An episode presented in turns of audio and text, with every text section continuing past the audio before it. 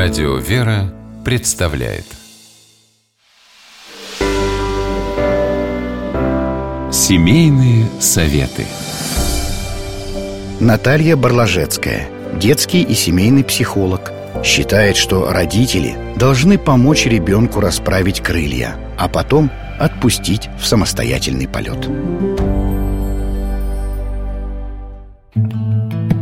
Что делать, если ребенок использует слезы как средство манипуляции? Такой вопрос я, как психолог, слышу достаточно часто. Детские слезы – это действительно тяжелое испытание для любящих родителей. Жалость к ребенку и чувство вины разрывают сердце. Но, несмотря на свое отчаяние, возьмите часы и попробуйте засечь время. Сколько продолжаются рыдания? Возможно, вы обнаружите, что прошло 5-10 минут, и все прекратилось. Конечно, некоторые дети могут плакать часами – и доводить до этого не стоит. Однако 10-20 минут слез, разумеется, если они не вызваны серьезной причиной, не причинят вреда ребенку. Поэтому каждый раз, когда ваш малыш плачет, задайте себе простой вопрос. Ему больно? Он чего-то испугался, устал или голоден?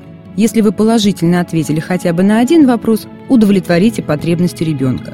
Скорее всего, плач быстро прекратится. Если же вы заметили, что сын или дочь осознанно использует слезы, чтобы воздействовать на вас, спокойно присядьте рядом, возьмите его или ее за руку, установите контакт глазами и скажите «Когда ты плачешь, мне трудно понять, чего ты хочешь. Как только ты перестанешь плакать, можешь мне все объяснить, я подожду». После этого займитесь своими делами и не реагируйте на слезы.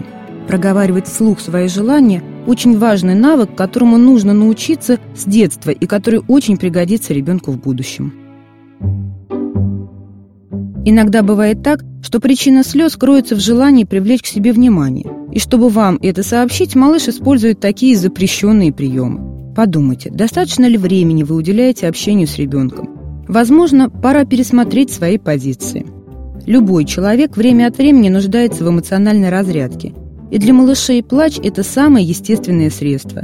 Для перегруженного впечатлениями и внутренними противоречиями организма слезы – это хороший способ вновь обрести равновесие.